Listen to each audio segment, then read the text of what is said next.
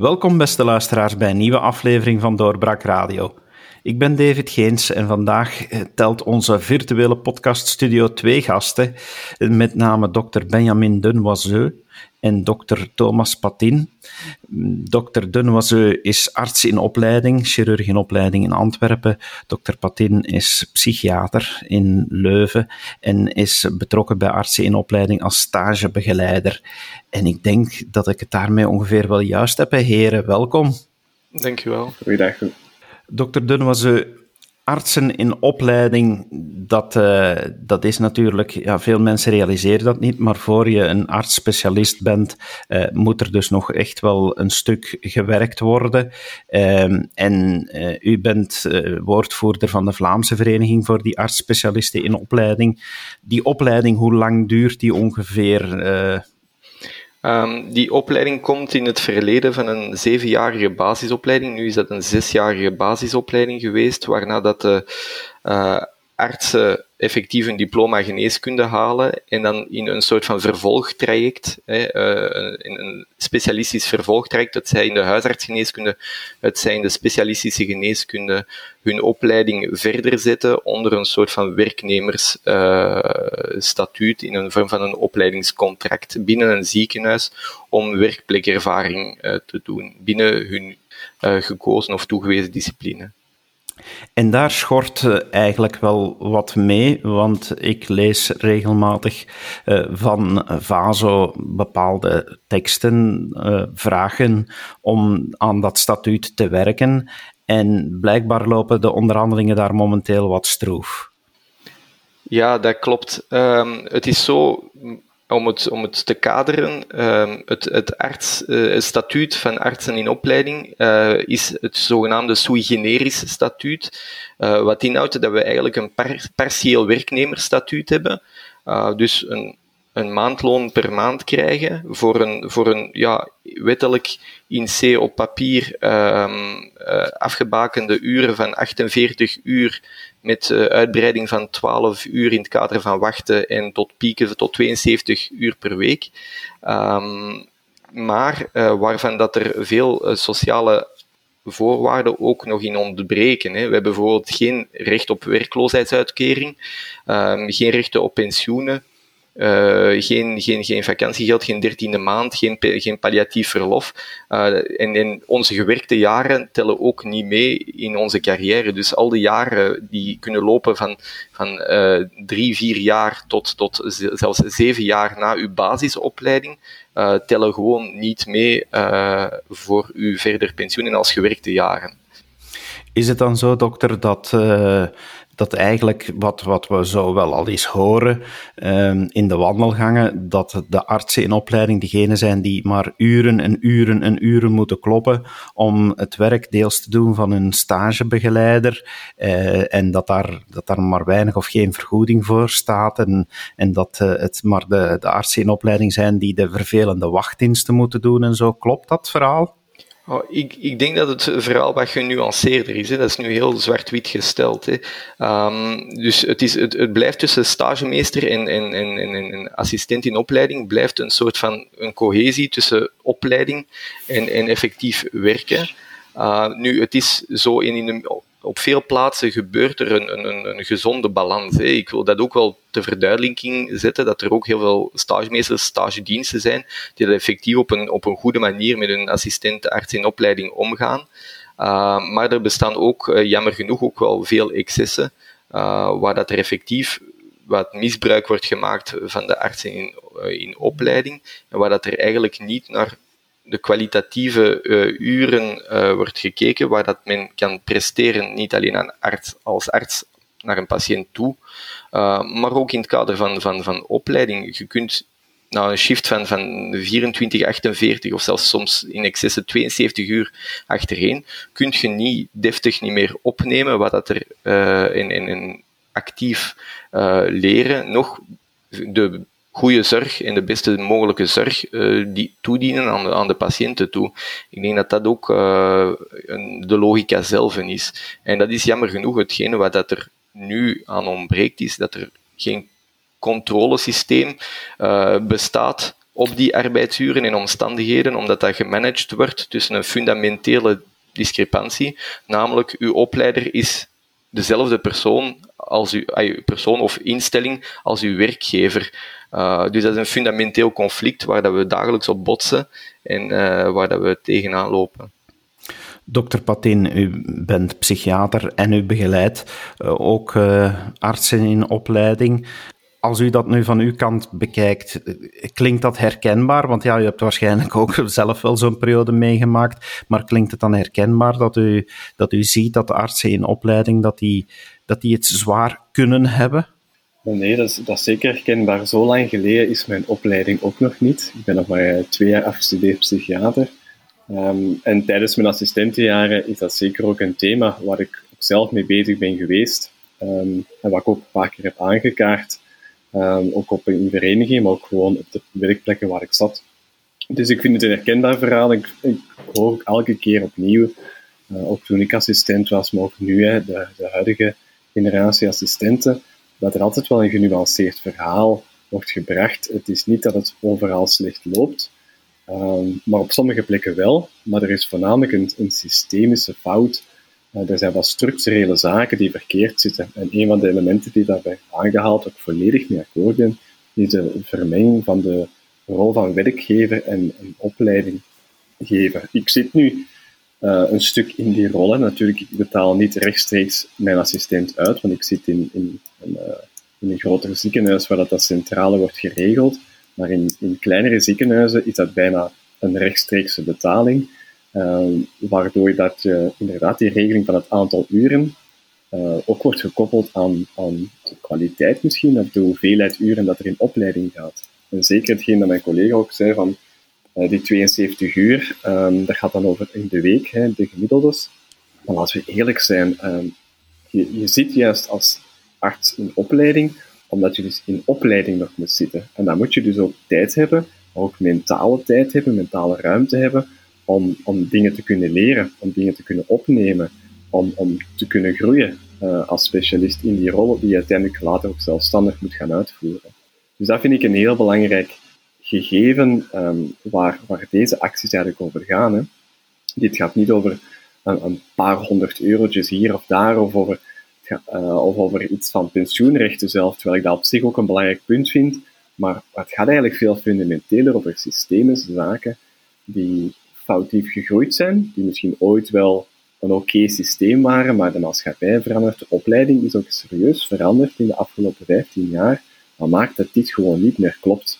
En dan zijn we geen goede artsen meer aan het opleiden, en dan gaan we ook geen goede zorg meer kunnen verlenen. En dat zijn toch wel zaken waar we het uiteindelijk allemaal over eens zijn, en op welke kant van het verhaal ook staat, dit is hetgeen waar het eigenlijk om draait. Ja.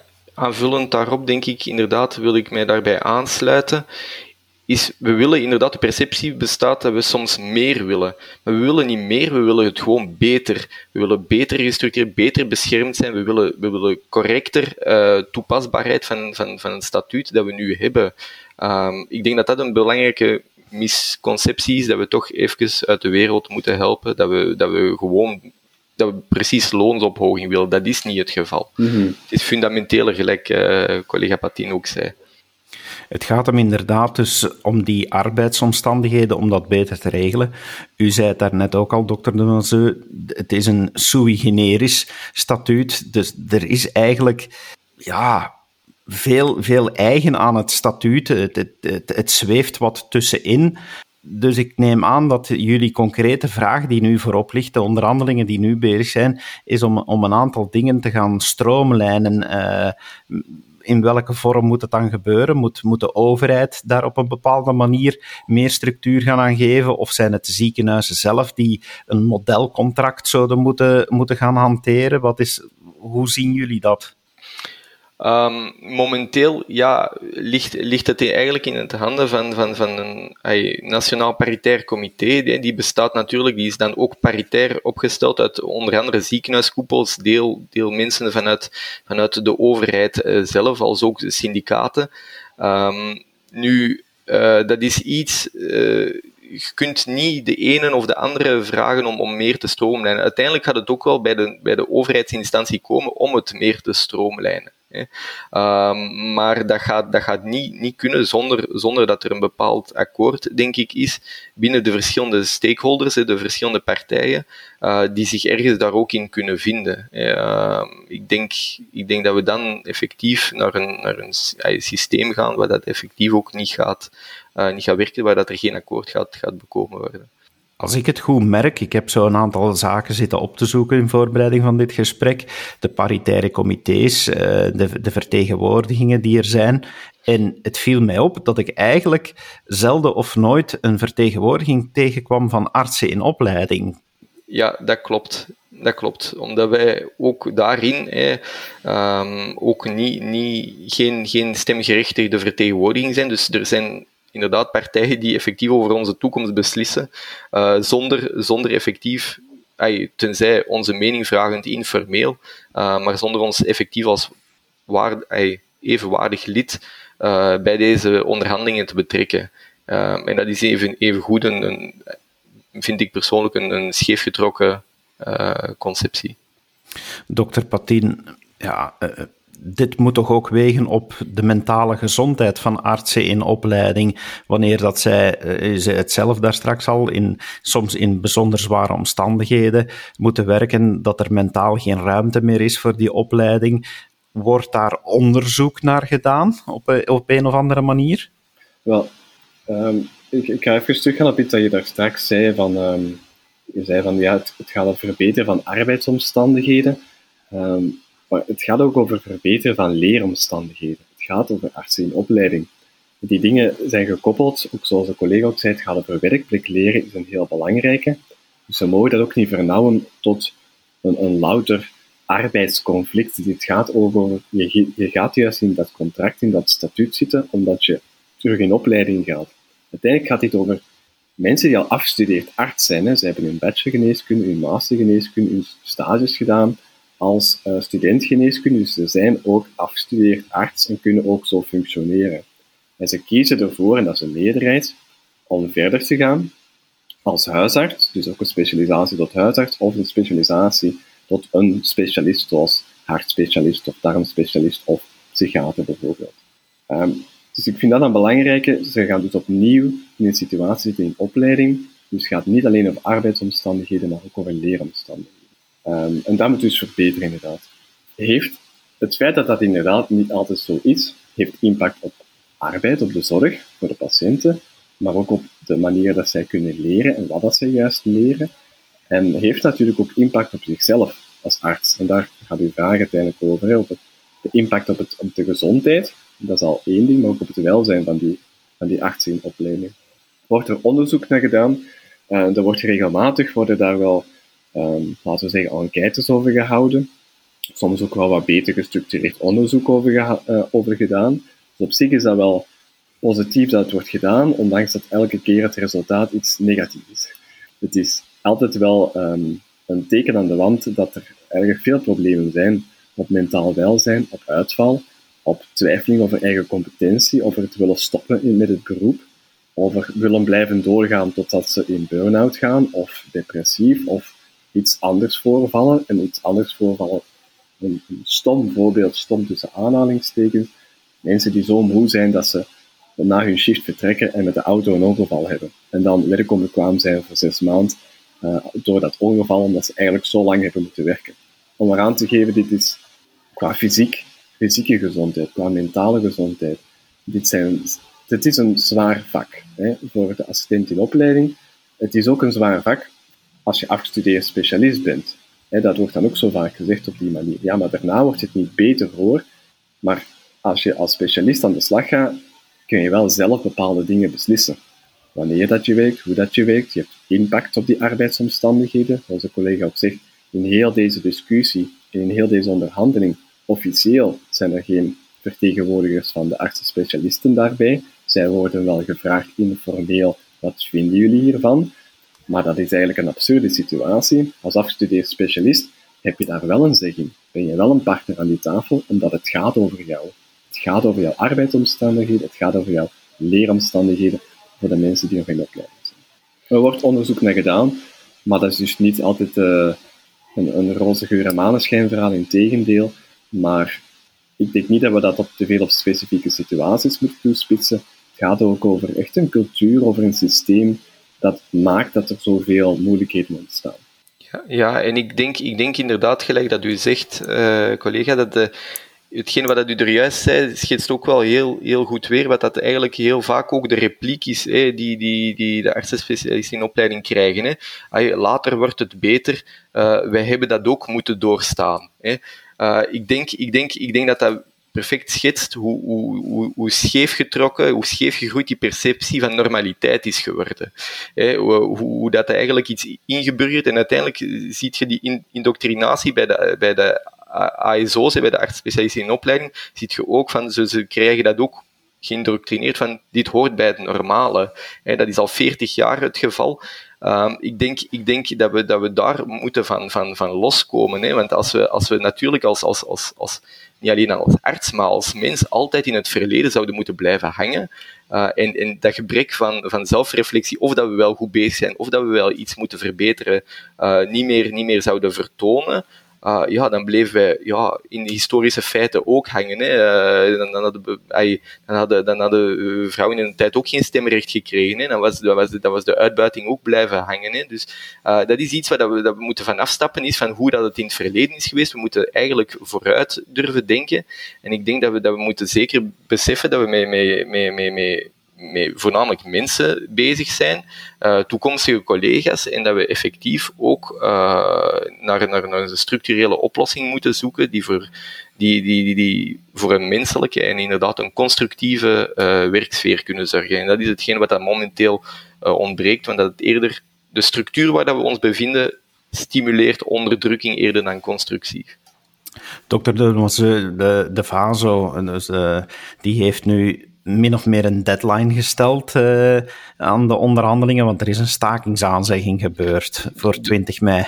Ja, de, de, de deadline is aangesteld geweest door de, het Nationaal Paritair Comité, die de negentiende mei als een deadline uh, aangaf voor het uh, overeenkomen van een, uh, van een akkoord, hè, voor een uniform akkoord, hè, dat het dossier zou aan, uh, Zou, zou, zou voorgelegd worden met een stemming. Dus het is niet wij die de deadline hebben gesteld, maar het, het, het, na een jaar onderhandelen, waar, dat, waar dat er meerdere keren deadlines zijn eigenlijk verschoven geweest om bepaalde werkdocumenten te, te vinden, om, om inspraak daarin te hebben. Het eerste document dat we vanuit de ziekenhuisorganisaties hebben gekregen, uh, ook nogal provocatief geweest, omdat het eerder onze statuut nog verder achteruit doet gaan dan, dan, dan vooruit. Hè. Er, er worden ons uh, nog meer rechten ontnomen. Hè. Het gegarandeerd maandloon uh, bij het ziekteval uh, kwam in het gedrang. Ay, geen, geen meer, niet, meer, niet meer vergoed worden voor, voor nacht- en weekendwachten die binnen de, de zestig urenweek vallen. Um, ay, dat, dat zijn dingen die, die, die effectief nog, nog, nog verder achteruit gingen opgaan als uniform contract en waar dat er vanuit het slechtste is uitgegaan in de plaats van al een compromis.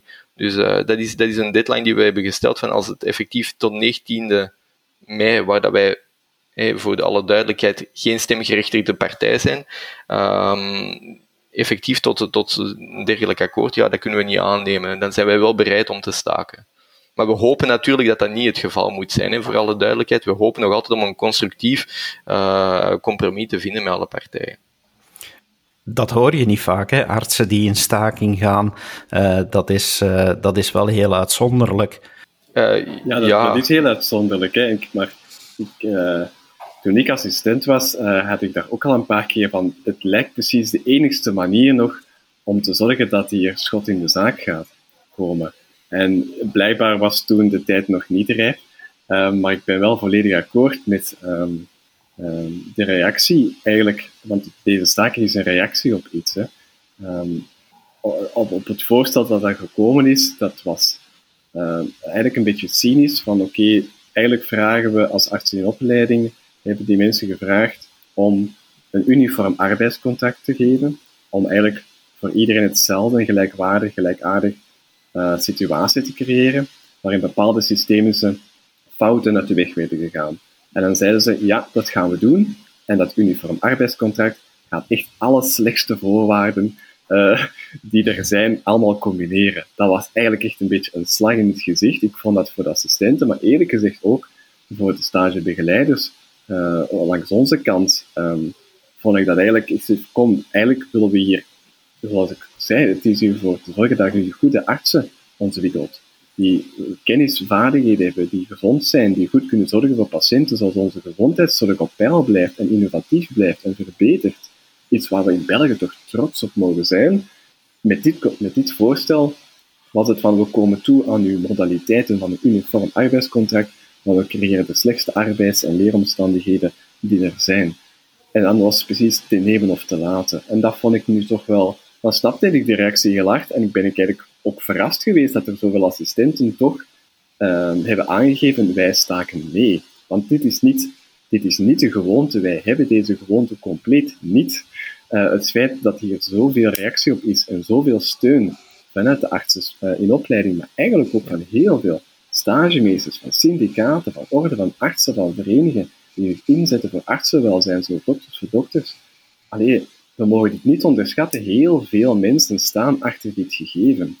Uh, tuurlijk gaan er uh, stemmen zijn die kritische bedenkingen stellen en die iets in vraag willen stellen, en dat is ook niet erg. Maar eigenlijk ben ik verbaasd over hoeveel mensen hier eigenlijk al achter staan, dat ik, dat ik mij eigenlijk al bijna niet meer kon voorstellen dat de staking nog moest plaatsvinden. Want iedereen wil eigenlijk dat er geen staking is. Hè? Iedereen wil dat er op negentien mei, de laatste, mag vroeger, negentien mei, een goed akkoord, een goed contract op tafel ligt, waar iedereen zich kan vinden, zodat het ook allemaal goed kan doorlopen en een volgende stap naar de toekomst kan zijn. En als dat akkoord er niet komt, dan kan het zijn dat uh, op twintig mei uh, we naar ziekenhuizen gaan die maar op halve kracht draaien. Goh, dat is niet, in die zin niet de bedoeling. De, de minimale zorgverlening moet, moet altijd, en daar hebben we als, als fase ook altijd voor gevochten, dat de, dat de patiënten niet de dupe worden van, van, van, van, van een boodschap. We willen ook niemand ten laste brengen. Nog de stagemeesters, nog de stagediensten, nog de patiëntenzorg willen we in het gedrang brengen. Dus vandaar dat we dag en nacht ook met een heel team uh, werken om effectief ervoor te, te zorgen dat, dat de patiëntenzorg niet in gedrang komt en dat de patiënten uh, daar, daar niet het dupe van worden. Want het is ook, ook, gelijk collega Patin zei, ook geen actie tegen stagemeesters. We krijgen ongelooflijk veel steun van stagemeesters en vaak is er, is er een, een, een sterke cohesie, gelijk ik in het begin ook zei, tussen stagemeester, opleider en, en en zijn assistent, uh, maar die ook maar functioneren binnen een structureel fout, fout en, en, en, en, en een mankementsysteem. Um, dus daarom dat dat ook een gemengd gevoel geeft, want het is niet in onze cultuur om een staking te, te doen, omdat we het eer van het beroep altijd voorop stellen en, en, en, en, en effectief ook de beste zorg aan de patiënten willen geven. Dus dat is met heel gemengde gevoelens dat we die, die aanzegging ook doen. Maar waar dat we wel duidelijk een lijn trekken van, ja, kijk, hier is mijn lijn, ik wil, ik, dit, dit gaat hier te ver. Um, hier wordt over een grens heen gegaan en als het moet, dan gaat het er wel komen. Uh, maar dit is voor alle duidelijkheid, absoluut zijn we daar niet op gesteld en zijn we voornamelijk gesteld op een akkoord uh, te komen die, die voor iedereen uh, dringbaar en, en behapbaar is. Het klopt inderdaad, langs mijn kant te horen naar de... zorgen dat de zorgcontinuïteit bewaard is, dat we geen ziekenhuis op halve kracht, dat er een soort van daling van kwaliteit. Het is juist omdat het de stakingsaanzeg is, met een duidelijke datum, voorbereiding, onderhandelingen, gesprekken daarover mogelijk. Het is geen wilde staking, dit is geen impulsief iets. Dit is eigenlijk wel overwogen, in goed overleg, en ook langs mijn kant heb ik ervaren dat het een constructief overleg is om te zorgen dat de zorg voor de patiënten uh, gewoon kan doorlopen. Dat vraagt dan van de stagemeesters en andere artsen ook een verandering eventjes van hun schema, maar dat is eigenlijk echt puur, ah ja, dit is gewoon logisch om dat mee te ondersteunen. Feit. En dat toont ook de steun vanuit de stagediensten, de stagemeesters, de medische raden, de syndicaten, de orde der artsen, die effectief er ook achter staan om achter het principe van collegialiteit, van, van, van menselijkheid, uh, effectief daar een boodschap naar te uiten. Ik denk dat dat een, een sterk signaal is, dat dat niet alleen vanuit de assistenten komt, maar dat dat vanuit een hele vereniging van zorgverleners is, dat, dat, dat, dat, die, die zich er ook achter zetten, die ook in die situatie hebben gestaan, hè, de afgelopen veertig jaar. Dus uh, ik denk dat dat, dat, dat een, een, een groter gegeven en een grotere beweging is dan dat we zelf uh, vanuit onze assistentengroep uh, hadden gehoopt. Je kunt u bijna afvragen waarom dat akkoord er nog niet is. Ik zit niet in die hoogste tenakels van macht- en overlegorganen, maar je vraagt u eigenlijk bijna af, waarom is dat akkoord er nog niet? Ja, dat is, dat is een antwoord dat ik u schuldig moet verblijven. Ja, ja, ja dat, dat had ik ook niet gehoopt hier te krijgen, maar misschien dat iemand mij aan de hand hiervan eens een mailtje kan sturen, zegt Thomas. Ja. Eigenlijk gaat het hierover en je mist volledig het punt, want ja, nee, ja, je stelt die echt soms even uit. Ik moet, als ik een beetje de, nog verhaal hoe ik het zelf had beleefd, hè, van, vanuit studentgeneeskunde naar assistent naar uw um, supervisor opleiding, ik heb echt de opleiding serieus zien veranderen. Hè, um, waar het origineel gericht was op kennis, kennisvergaring, um, is daar een, is een hele beweging gekomen naar ook het aanleren van vaardigheden tijdens die opleiding. Dat heb ik heel hard zien veranderen, ook vaardigheden als communicatievaardigheden. Dat is in die, ik spreek over tien jaar geleden, heb je dat meegemaakt dat dat echt een deel werd van het curriculum. En dat heeft ook de opleiding en ook de zorg gewoon verbeterd. Punt. De opleiding is verbeterd, de zorg is daardoor verbeterd, de artsen zijn daardoor menselijker geworden. We hebben daar nog een pad in af te leggen, denk ik soms.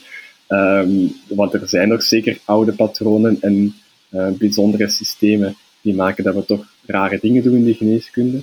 Maar waar we nu op staan, vind ik echt iets, nog eens een nieuw kantelpunt, een nieuwe kentering, dat, dat niet alleen over kennis en vaardigheden gaat, maar ook over een attitude. Over de cultuur onder artsen, de cultuur in geneeskunde. En daar zit wel nu de omschakeling, want dit is eigenlijk echt een, een ontstaking, een reactie op aan te geven, jongens, we mogen opkomen voor onszelf, omdat dit ook opkomen is voor onze gezondheidszorg en voor onze patiënten. Dit gaat over ons welzijn, om te zorgen dat we hier kunnen blijven functioneren, want als wij goed functioneren, leveren we goede zorg aan. En die kentering, dat dat dus een deel wordt van de opleiding, deel van ons vak, om ook naar onszelf te kijken. Die zelfreflectie aan onze collega, dat straks ook zei, die is er zo lang niet geweest. En wij deden maar verder. En wij zijn goed geëvolueerd. Maar er zijn ook echt wel ja, gevolgen eraan. Het aantal burn-outs, depressies, artsen. Niet, niet artsen in opleiding, maar artsen tout court. Ik zit in een vereniging Dokters voor Dokters die dat mee de vinger aan de pols houdt. Wij krijgen dagelijks aanmelding van artsen die zeggen, het lukt me niet meer, ik hou het niet meer vol. Hierdoor maak ik fouten. Um, zo wil ik niet het arts zijn. Ik, nu ben ik niet meer de arts die ik wil zijn. Die dat echt als afgestudeerd, omdat die dan nog veel meer mogelijkheden hebben om zelf hun arbeidsomstandigheden te regelen, um, geven zij ook aan, hier klopt iets niet meer. En de artsen, specialisten in opleiding hier, die geven dat eigenlijk van, denk ik wel blij dat de jonge generatie dat nu al aangeeft, van dit moet veranderen, want dit is een systeem dat op zijn einde loopt. En dat wil ik toch wel meegeven, dit is een verhaal van evolutie, hè? Maar nu zitten we weer echt op een punt van crisis en nu moet het volgens mij toch echt wel een volgende stap, en die volgende stap zal ook niet een einde verhaal zijn, hè? Dat is een volgende stap, maar dit vind ik toch wel een belangrijke stap.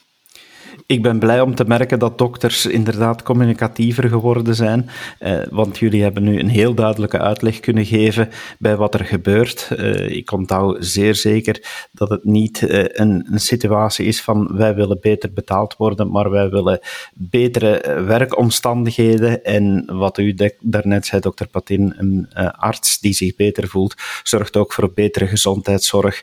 Dat is iets waar we allemaal kunnen achterstaan. Dus ik ben heel blij dat jullie de tijd hebben genomen om dit duidelijk te maken aan onze luisteraars. Dankjewel, dokter Denoiseau. Dankjewel, dokter Patin. Dank voor de tijd en voor de ruimte. Het was leuk om te doen. En u, beste luisteraar, u begrijpt nu waarom we hier ook achter staan en uh, dat we dit even aan de kaak wilden stellen. Dankjewel om te luisteren en graag tot een volgende keer. Dag. Dit was een episode van Doorbraak Radio, de podcast van doorbraak punt b e. Volg onze podcast op doorbraak.be slash radio of via Apple Podcasts, Overcast of Spotify. Bezoek ook onze website op doorbraak punt b e en steun ons door een vriend te worden van Doorbraak.